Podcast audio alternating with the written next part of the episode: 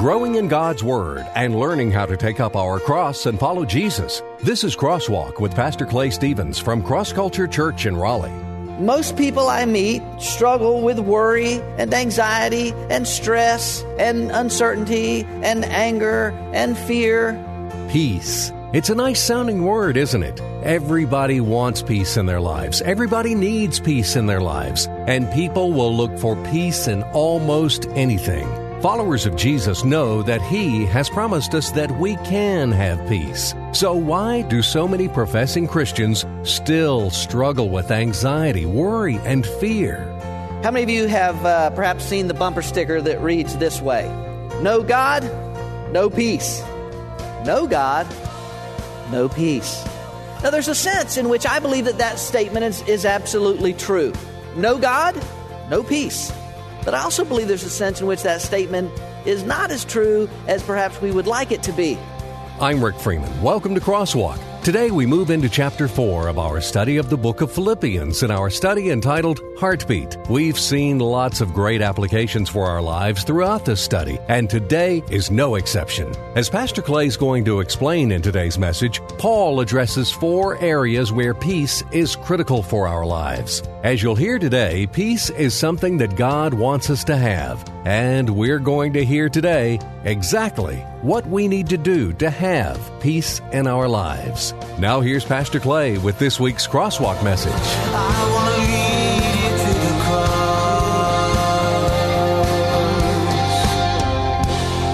I don't know of anybody that doesn't want peace in their life.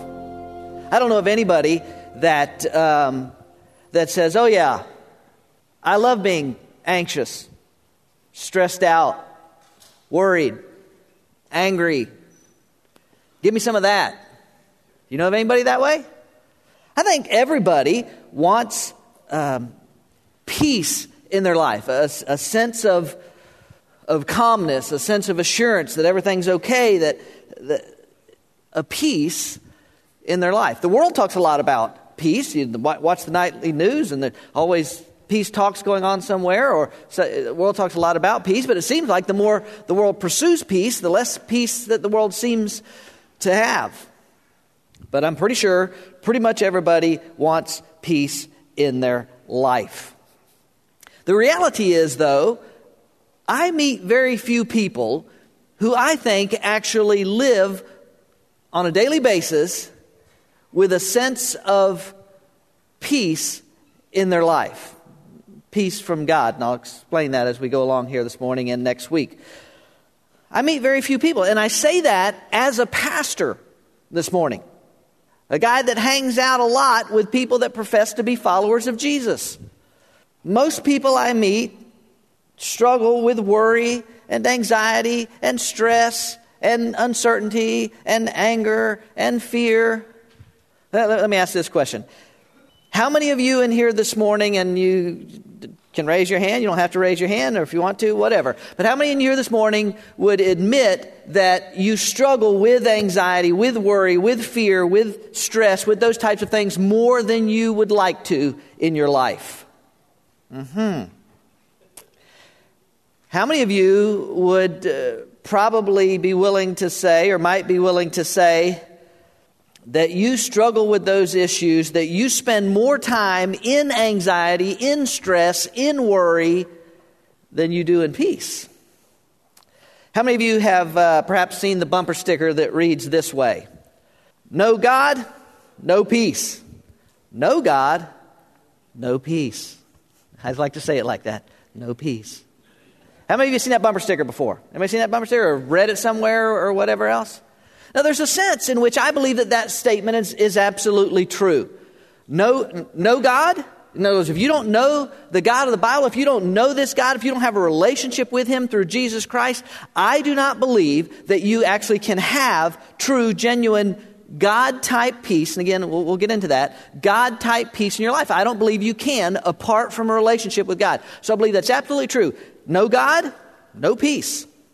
But I also believe there's a sense in which that statement is not as true as perhaps we would like it to be. No God, no peace. Now, that is a true statement. But I have met many people who I would say, as best I could tell, are authentically in what I would call a salvific relationship with Jesus Christ. In other words, they're genuinely saved. They've come to Christ. They've committed their life to Jesus Christ. Um, uh, they're, they're trying to live the life that Christ has them. I, have known many people that I believe would, uh, would genuinely be in a relationship with Jesus Christ, but yet I've, I, I, can, I know from their lives that they are worried, anxious, stressed out, angry, fearful, all of these types of things. If you know God, you can know peace, but if you know God, do you know peace? Let's see if we can spend a few minutes talking about it this morning. Philippians chapter 4 is where we are. We're starting into chapter 4 of Philippians in our series Heartbeat, uh, looking at this, this passion, this drive that the Apostle Paul had for Christ and how, as, as, if you've been in this series, you've heard me say this a number of times. I believe it shows up as much or more in the book of Philippians than any, in any of his other letters. I want to read to you verses 1 through 9 this morning. We're only going to go, time permitting, we're going to get through verse 7, um, but we're going to read 1 through 9 this morning. Philippians chapter 4, it's up on the screen. Um, maybe you have a copy of God's Word. Hope you do as well. Therefore, my beloved brethren, can tell, again, as you've been, if you've been with us, Paul's beginning to move towards the end of this thing. Uh, he's starting to wind it up as he's writing in inspiration of the Holy Spirit. Paul sometimes has a, it seems like he's always got another thought that's coming into mind. You think he's getting ready to wind up the letter, but, but then he'll wind up and, and go again. He says, Therefore, my beloved brethren, whom I long to see, remember, Paul's in prison in Rome, whom I long to see, my joy and crown. In this way, stand firm in the Lord, my beloved. In what way? In that way that he's just been talking about in the previous chapter. And then he goes in, verse 2 I urge Euodia and I urge Syntyche to live in harmony in the Lord. Indeed, true companion, I ask you also to help these women who have shared my struggle in the cause of the gospel together with Clement also and the rest of my fellow workers whose names are in the book of life. Rejoice in the Lord always. Again, I will say, rejoice. Let your gentle spirit be known to all men. The Lord is near. Maybe you've heard these words before. Be anxious for nothing but in everything, by prayer and supplication, with thanksgiving, let your requests be made known to God. And the peace of God, which surpasses all comprehension, will guard your hearts and your minds in Christ Jesus. Finally, brethren, whatever is true, whatever is honorable, whatever is right, whatever is pure, whatever is lovely, whatever is of good repute, if there is any excellence, and if anything worthy of praise, dwell on these things. The things you have learned and received and heard and seen in me, practice these things. And the God of peace will be with you. Paul addresses what I, I think are four different aspects or four different areas of peace for our lives. This morning we're going to hit a couple of them uh, as quickly as we can um, before we go out into the world that wants to steal our peace. First one looks like this this morning peace in relationships. Peace in relationships. What you have in common is more important than what you don't. Let's read uh, verses 1 through 3 again. Therefore, my beloved brethren, these people that he cares so affectionately and passionately for, therefore, my beloved brethren, whom I long to see, my joy and crown, in this way stand firm in the Lord, my beloved. And he says it again. I urge Euodia and I urge Syntyche to live in harmony in the Lord. Indeed, true companion, I ask you also to help these women who have shared my struggle in the cause of the gospel together with Clement also and the rest of my fellow workers whose names are in the book of life. Who are these two women with the weird names, Euodia and Syntyche? Well, We know just about all we know about them right there. That's it. What we know about them is that they got in a fight.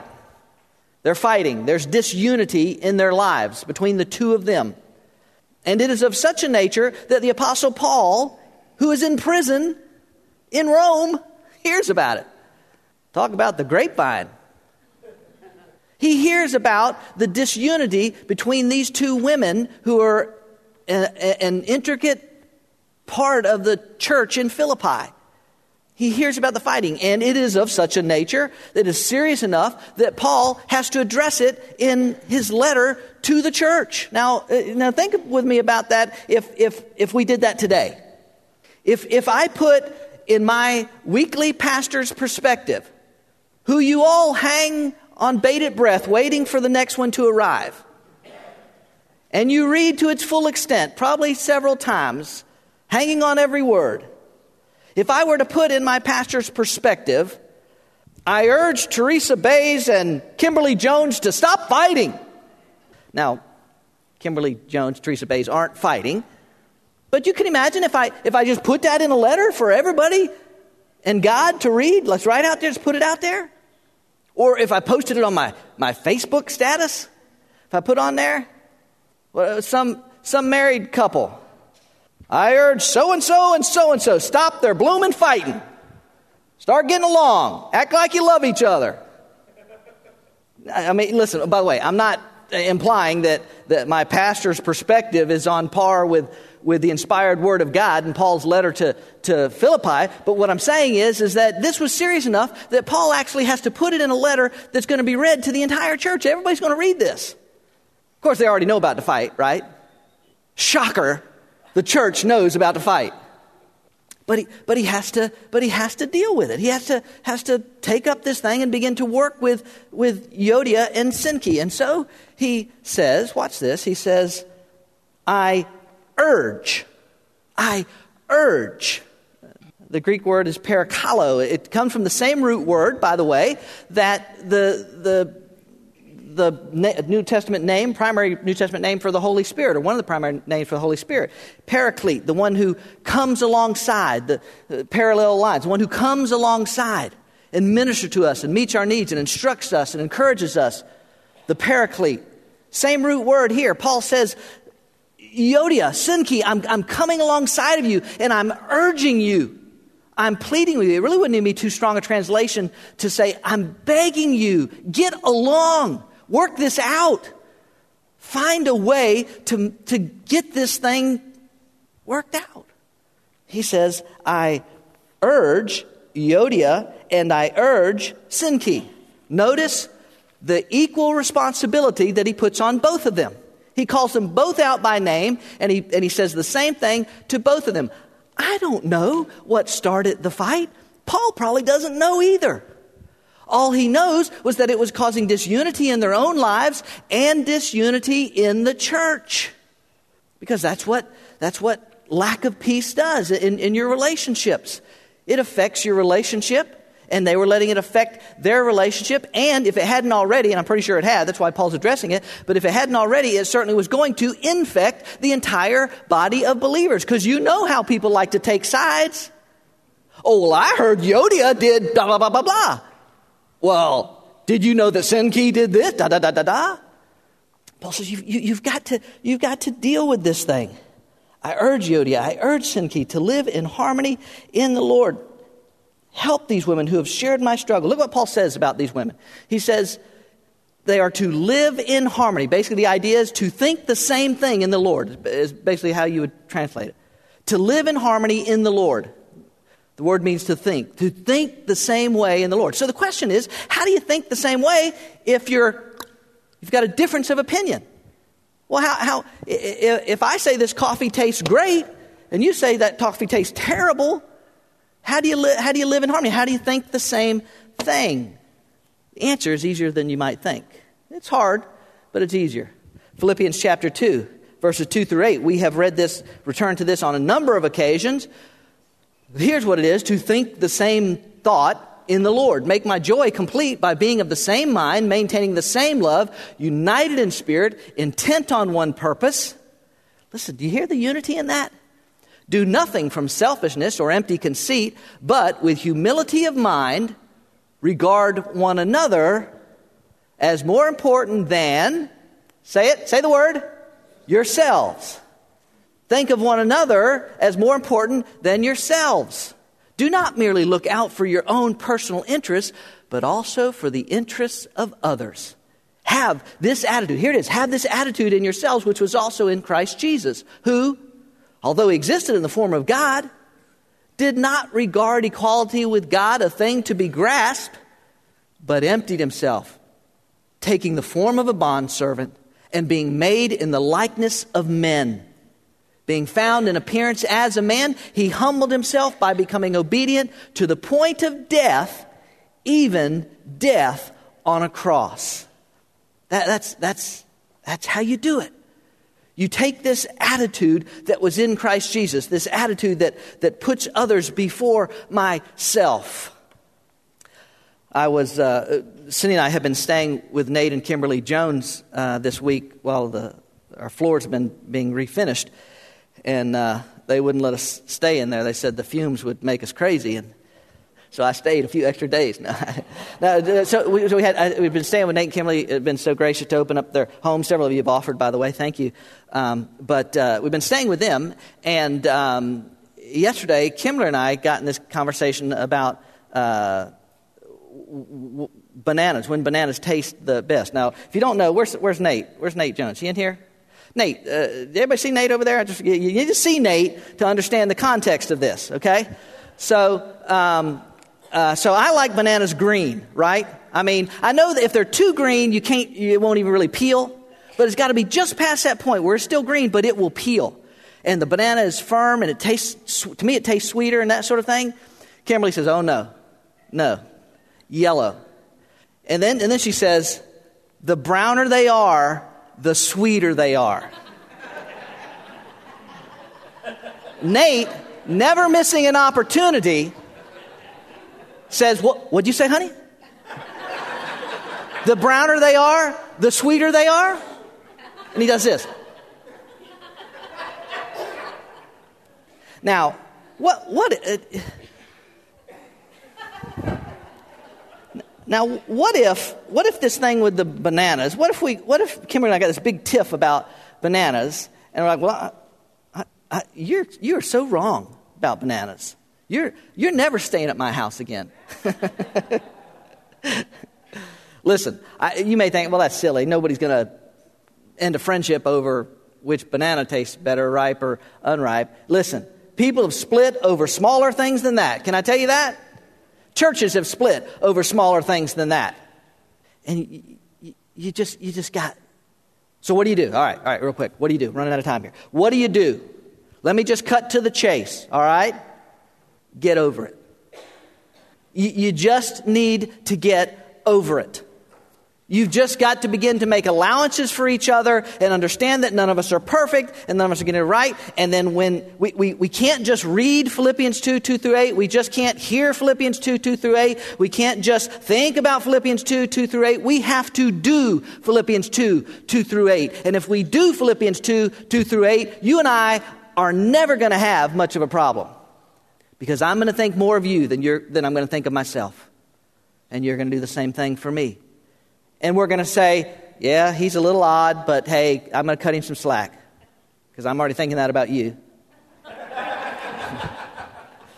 it, it's, it's just making sense. And listen, here, here's, here's my little, here's my little uh, ditty for you.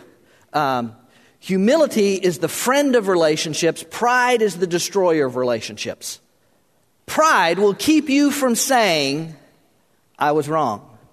Pride will keep you from saying, you were right. Pride will keep you from saying, Will you forgive me? Hey, pride will keep you from saying, I forgive you. Humility does away with all of that. Humility to think of others as more important than myself. Folks, Listen, can I tell you this? It's not just about you having peace in your relationships. You want it, it's important. We need it. Paul's urging Euodia and Syntyche to get along because it's going to be better for their lives. But it's not just about that. Ladies and gentlemen, what you and I have to remember when we get at odds with each other, and we do from time to time, right? We do. Whether it's, whether it's a, a married couple who are in Christ, whether it's two, uh, uh, two people in the church or whatever, we get at odds with each other sometimes. Listen, it's not just about us. It's about the, it's about the reputation of the body of Christ. And when people outside of the church hear about the fighting going on inside the church or between two people in the church, then they say, well, uh, you know what? They don't, uh, they can't even get along. What do I want to be a part of that for? Unity in relationships. Now, let me say this also at the risk of being killed. This is, this is something that can happen to anybody. Okay? But I would say that, that this issue tends to be one that ladies, women, are a little more susceptible to. And now listen. Don't, don't listen to me. Please, please listen to me. I heard somebody back there saying, Get a rope. No, listen, listen to me. The reason is because, ladies, you actually have emotions. You feel. Let's face it, guys. Most of us, when it comes to emotions, are about half clueless most of the time. Can I get an amen, ladies? Right? We're, when it comes to emotions, we're, we're about half clueless most of the time. But you ladies don't. You, you feel, you, you, you invest yourself in the lives of other people. And, and so that makes you more susceptible to hurt when those people hurt you. It makes you more vulnerable to that. I'm not saying it's a bad thing that you're that way. God has created you that way, and thank God for it. But it makes you more susceptible also to a hurt that keeps you from, from reaching out and trying to minister, forgiving, restoring the relationship that you have. So, that's what I say. Men, women, whoever, we, we just got to get over it. We got to humble ourselves and help restore that relationship that God desires for us to have. Okay, real quickly, let's go to the second one this morning peace through circumstances. Ah! Paul returns. Uh, let me just, let me just read it. Peace through circumstances. Here's the second idea. What you need isn't as big as who provides. What you need isn't as big as who provides it. Let me read in verse 4 through 7. Rejoice in the Lord always. Again, I will say, rejoice. Let your gentle spirit be known to all men. The Lord is near. Be anxious for nothing. Just want to see if y'all are paying attention. Be anxious for nothing, but in everything, by prayer and supplication, with thanksgiving, let your requests be made known to God. And the peace of God, which surpasses all comprehension, will guard your hearts and your minds in Christ Jesus. Peace with your circumstances. Your, what, you, what you need is not as big as who meets that need in your life. Paul jumps right into, in verse 4, he jumps right into what's been this, one of the common themes of the book of Philippians, this idea of joy or rejoicing. He says again, verse 4 and 5, Rejoice in the Lord always. Again, I will say, Rejoice. Let your gentle spirit be made be known to all men. The Lord is near. Those verses, by the way, aren't maybe as unrelated as they may appear as you read them. Paul's saying that that rejoicing in the Lord simply basically means, and we pick this up all through the book, rejoicing in the Lord means centering my life in the Lord. That that's where I find my joy. That's where I find my contentment. That's where I find everything I'm looking for in life. I find it by making Him the center, making Him the hub. So I rejoice in the Lord.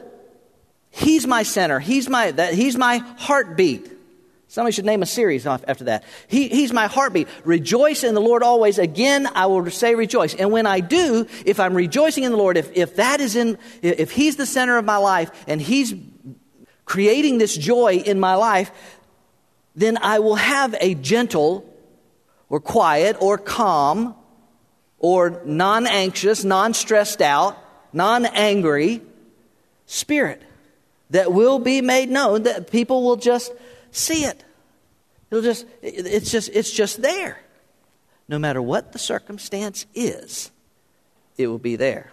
So, Paul says you can have this peace. The question is, if I'm a, how, how do, what, what do I do when, uh, about all this stuff? Here's a couple ideas to keep in mind uh, this morning. First, you have to recognize the presupposition. Recognize the presupposition, which is this in life, you're going to have less than desirable circumstances at times. Okay? It's just, we live in a world that's under what's known as the sin curse. And nobody escapes it, nobody gets a free pass. And you just have to understand that in life, you're going to have less than desirable circumstances at times. And, and I say that to remind you because there are those who would teach that, hey, if you, if you believe in Jesus and if you believe hard enough, if you just have enough faith, then, then everything's going to go good for you and, and, and you're, you're always go, you're not going to be sick and, and uh, uh, you're going to get to have a, a Mercedes and a Cadillac in your driveway, whatever else, I don't know, whatever your car of choice is, you're, you're to, it's just, just going to go well for you. And that's just not true. As a matter of fact, if that were true, that if it was just a matter of, uh, of believing in God strong enough, just a matter of having a strong enough faith, then the Apostle Paul had no faith at all. Because that dude was always in trouble. That dude was always having hard circumstances. He was always getting beaten up or thrown in jail or run out of town or stoned or whipped or, or whatever else that went on in his life. No. So Paul says, no, no, you just, you just have to know that this stuff is going to happen in your life. You just have to, you just have to know that. So, what, what, what do I do when it happens in my life? Well, that's the second one. You got to fill the prescription. What's the prescription? Well, y'all probably dying to know what the prescription is, right? Why don't you say that? What's the prescription? Glad you asked. Paul gives us the answer right there. Here's what it is talk to God, thank God, trust God. It's like, uh, it's like uh, take two talk to gods and a thank God and one trust God and you won't even need to call me in the morning kind of deal. Talk to God, thank God, trust God. Now, uh, listen, listen, listen to what he says here. Be anxious for nothing, but in everything by prayer and supplication. There's the first one. Talk to God. Now, I, you know, I guess prayer kind of goes without saying. Everybody kind of understands. All right, prayer just means I'm, I'm talking to God.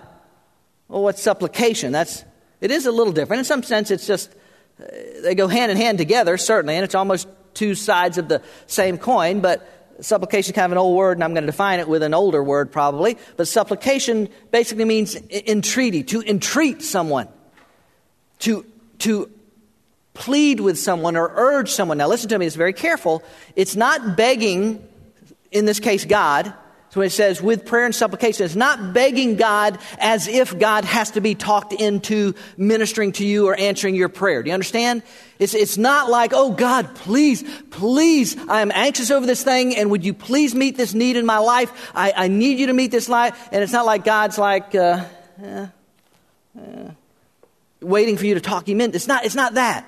But it's begging almost in the sense that from my end is that I've, man, I've got to talk to God about this. I've got to go to God about this. I have to entreat God on my behalf because watch this. By my entreating, I'm, I'm, uh, I'm acting on my faith. It's a demonstration that I actually believe God can do this, right? If you, if you, if you get a traffic ticket and you think you've been unjustly accused, who are you going to entreat? The judge, right? If you're going to carry it all the way to court, you know to have to pay it anyway, but you're going to go all the way to court and you are going to entreat that judge and you're going to plead your case. That's what Paul says. He says, with prayer and supplication. This matters to me. I've got to get on my face before God. I've got to talk to God about this because this is stealing my joy and it's stealing my peace, and I don't want to be anxious in my life. Does anybody want to be anxious in their life? Talk to God. Second, he says, thank God with thanksgiving. Fairly straightforward. Just thank Him. Thank Him for what? Thank Him for everything. Thank Him for life. Thank Him for life in Christ Jesus. Thank Him for things He's done in the past. Thank Him for things that He's going to do in the future, even if you don't know yet what they are. Thank Him for the sunrise. Thank Him for the smell of popcorn. Is anybody in here thankful for the smell of popcorn when it's fresh popped? You ever thank God for it? Got news for you. Orville Redenbacher didn't really give us popcorn. I'm just saying, find, find ground to thank God for. Even in the midst, you're saying, you're saying in the midst of this circumstance? Yes. Yes, because listen to me. There is a peace, what you might call, there is a natural peace, right? There is a natural peace, a peace that comes as a result of an elimination of a circumstance. I've lost my job. I need a job. I'm anxious over that. I get a job. Whew. Right? There's a sense of peace that comes from that. A bill is due. I don't have enough money to pay that bill. Somehow I forgot about that. Whatever happens, the check shows up in the mail. Can pay that bill. My marriage is in, in trouble. My uh, kids are a disaster. My whatever, whatever those things are that would make us anxious. When, when those things have some resolution to them, in some sense, there is a peace to that. God wants to give us something more. And so we talk to Him, we thank Him, and then we trust Him. We just trust God in the situation. And we go out and we live as if we're trusting Him. God, nothing in the circumstance looked good to me. I don't see where this is going. I don't see how to. But I know that you're a good God. I know that I can trust you in the circumstance. And so, God, that's exactly what I'm going to do. I'm going to be anxious for nothing. Maybe you just need to even say this out loud. I'm going to be anxious for nothing, but in everything, I'm going to talk to you about it prayer and supplication. I'm going to thank you for, for who you are and what you're doing, and I'm going to let my request be made known to you. God, here's what I would like to see happen. Here's what I think would be good. Understanding that we are finite and God is infinite, but we trust Him and we move forward in that. Okay? Which then brings us to the uh, this last idea peace through circumstances. Live in peace. Live in peace. It's incomprehensible and it's impenetrable. Paul says, the peace of God which surpasses all comprehension. Do you guys understand what that means? I need a job. I applied for a job. I knocked the interview out of the ballpark. A friend that was on the inside said, You got this.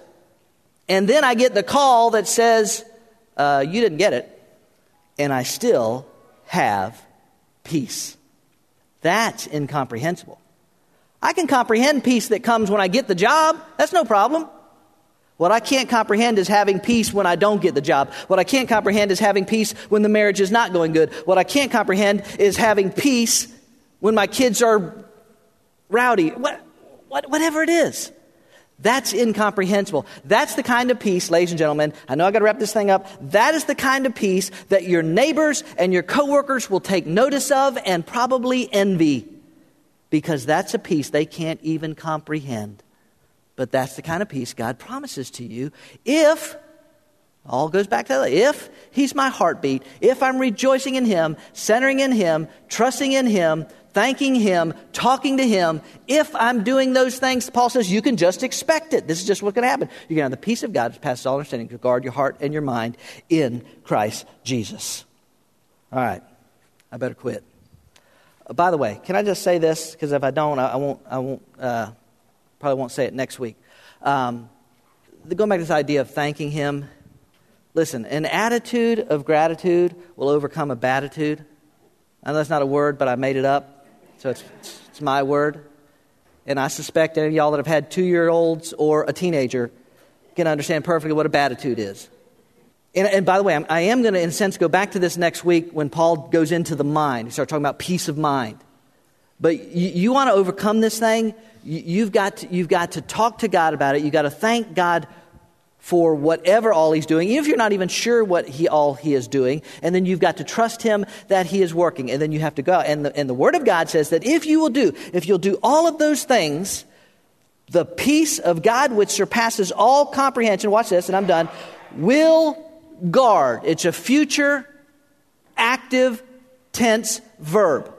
Paul says, if you'll do this, this will happen in your life, and it is impenetrable. No amount of anxiety, no amount of fear, no amount of anger, no amount of worry, no amount of anything will, it will be able to break through that in your life if you do what Paul instructs us to do right here. If we'll do it this way, the peace of God, which surpasses all comprehension, will guard your heart and your minds in Christ Jesus. And so, we'll probably pick it back up again next week. The BP squared will, will look like this The peace of God comes to God's people when God's people come to God. God's peace comes to God's people when God's people come to God. A lot of times we go everywhere except to God. Well, the Apostle Paul isn't shy about promising God's peace to us, is he? And as Pastor Clay explained to us in today's message, having God's peace in our lives is possible. It's a peace that's much better than anything the world has to offer. It's a peace that meets us right where we are in life. But as we heard today, it's a peace that only comes when we make the determination to make Jesus Christ our heartbeat. As long as our focus is on worldly things, we're going to be distracted by circumstances and situations. Peace really is possible if we look to God for His peace. Now ask yourself do you have it? We're glad you spent some time with us for this week's Crosswalk. Each week, Pastor Clay opens the Bible and brings out its exciting and practical truths to apply to our everyday lives. Cross Culture Church is a new church in North Raleigh, but instead of religion, we're about relationships, and instead of rituals, we practice realness. We meet Sunday mornings at 10:30 at the Leesville Road High School, a mile and a half south of I-540 exit 7. And we welcome anyone and everyone who is looking for a place to learn about God's plan for their life. At Cross Culture Church, we experience the liberating, satisfying, life changing power of the cross, and it's our desire to bring that power to a culture in need of freedom, hope, and joy.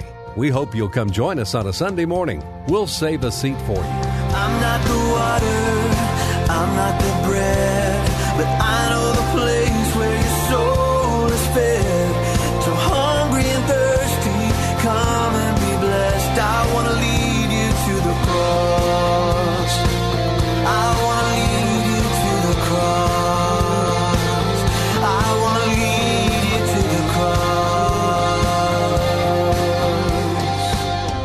cross. Culture Church, taking the cross to our culture and taking our culture to the cross. Visit us online at crossculturelife.org.